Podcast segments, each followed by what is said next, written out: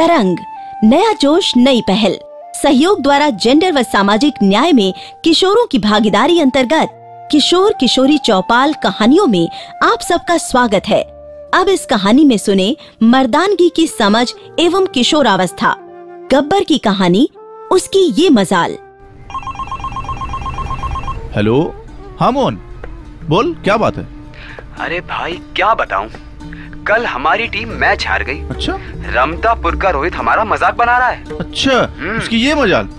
कह दे कल सड़क पर गब्बर से मिलना। हम्म, भाई देख झगड़ा करना ठीक नहीं है। ओ सुन या तो तू मुझे बताया ना कर और अगर बता दिया है ना तो गब्बर का गुस्सा तू जानता है। अरे मैच हारे हैं। उसकी जीत का जश्न देख मैं कैसे मनाता हूँ।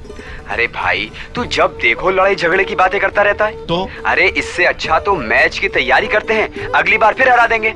ओए मर्द बनना सीख। मुझे याद है एक बार मैं एक लड़के से पिट के आया था। पिताजी ने मुझे उससे ज़्यादा पीटा। और पता है क्या कहा? नहीं। बेटा अगली बार पीट के आना तब अपना मुँह दिखाना। भाई यही तो गड़बड़ है। हम लड़कों को इस तरह की मर्दानगी बनाए रखने का दबाव क्यों बनाया जाता है? अबे तू तो मर्द बन ही नहीं सकता। हैं? मर्द में हिम्मत होती है। जीतने का जज्बा होता है। मर्द कभी झुकता नहीं। भाई! हाँ? भाई बंटी ने आत्महत्या कर ली है। अरे क्यों? इस बार दसवीं में फेल हो गया था। सही कहा मोहन। फेल होने के बाद बंटी को घर वालों ने ताने देना शुरू कर दिया था। यार। अब क्या कहे नीतू लड़कों पर तो हर जगह अव्वल आने का दबाव दिया जाता है। सही कहा। जबकि हर कोई अव्वल नहीं आ सकता। बिल्कुल सही कहा मोहन। लड़कों को इस बारे में बात करनी चाहिए। ये मर्दानगी का दबाव ही है जो लड़कों को जोखिम में डाल रहा है। ओ नीतू हाँ? तू लड़कों के बारे में कब से राय देने लगी है? अरे?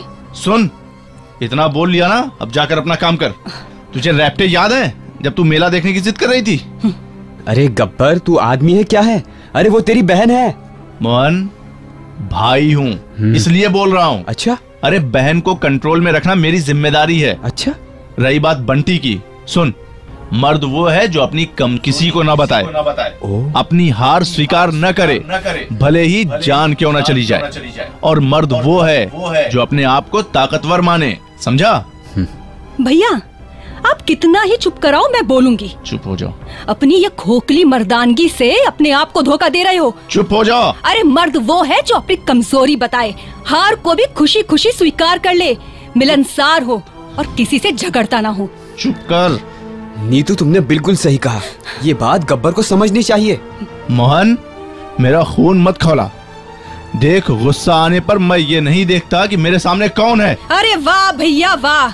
आप झूठ बोल रहे हो। जब आपके सामने कोई कमज़ोर हो तभी आपकी मर्दानगी तू दिखती है। बहुत बोल रही है तू। नीतू अब इसके पास कोई जवाब नहीं रहा। देखना अब मैं क्या करता हूँ। बंटी से शुरू हुई थी। पहले उसके हाथ पैर तोड़ के आता हूँ फिर तुमसे निपटूँगा। देखा? फिर से दिखने लगी कमजोरों पर मर्दानगी अरे जरा वो दिन याद करो जब मानकपुर के कल्लू ने बीच रास्ते में तुम्हारी पिटाई की थी। और रो रहे थे तुम? और मुझसे क्या कहा था? पिताजी को मत बताना। चुप कर।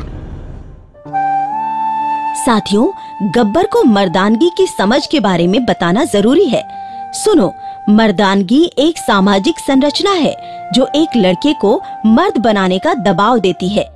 जिसमें कहा जाता है कि लड़का ताकतवर होता है, उसे जीत हासिल करनी है, उसे अपनी कमज़ोरी नहीं बतानी चाहिए, मर्द कभी मौत से नहीं घबराता, आदि।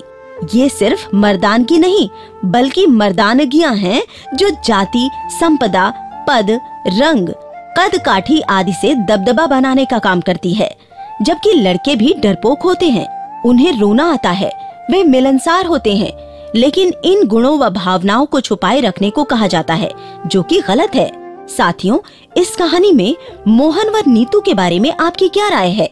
क्या आपके आसपास गब्बर जैसे व्यवहार के लड़के दिखाई देते हैं? वे किस तरह का व्यवहार करते हैं, जो कि आपको खराब लगता है?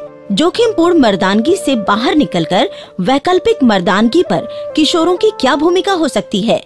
उपरोक्त सवालों के जवाब आपको दिए गए व्हाट्सएप नंबर पर लिखकर भेजना है। साथियों, आपने गब्बर की कहानी, उसकी ये मजाल सुनी।